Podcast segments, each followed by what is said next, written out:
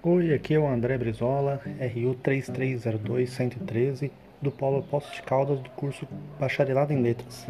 Esse é o portfólio do módulo C, fase 2. Meu podcast é sobre a Laudelina de Campos Melo e sobre o papel da mulher.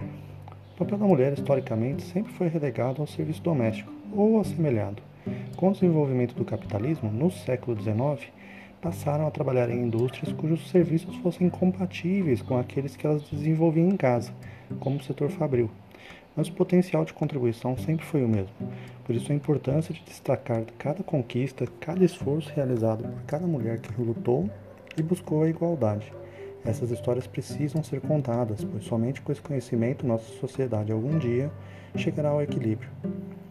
Laudelina nasceu em Poste Caldas em 1904, pouco tempo depois do fim da escravatura. Ela começou a trabalhar muito cedo e, aos 16 anos, já começou a se envolver com os movimentos sociais negros da cidade.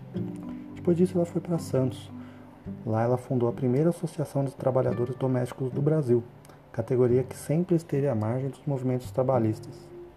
Cada vez mais politizada e mais envolvida com os movimentos sociais, Laudelina viu a crescente perseguição aos grupos e associações aumentar drasticamente durante a ditadura de Getúlio Vargas a ponto de diversos deles encerrarem as atividades. Em 1972, a categoria dos trabalhadores domésticos conquistou a carteira assinada e a contribuição para a Previdência Social, graças a muito da luta desses grupos que surgiram é, durante todos esses anos. Mas foi somente em 2013, com a PEC das domésticas, que a categoria passou a ter direitos como jornada de trabalho de 44 horas semanais, com limite de 8 horas diárias, e pagamento de hora extra. Laudelina, no entanto, faleceu em 91, sem poder ver essa última conquista. Aqui em Poste Caldas não há um museu ou memorial dedicado a Laudelina.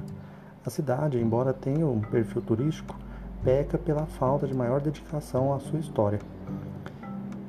Um museu dedicado à história de Laudelina não deveria ser dissociado de sua luta e de sua busca pela igualdade dos direitos entre trabalhadores domésticos e trabalhadores de outras categorias. Qualquer local dedicado à sua memória deveria ser, também, um local dedicado ao movimento social do negro, da mulher e do trabalhador doméstico. Até o Google já homenageou Laudelina. Postos como sua cidade natal deveria fazer o mesmo. Eu agradeço a todos que ouviram esse programa sobre a Laudelina de Campos Melo. Espero que a história dela seja inspiradora para todos. Obrigado.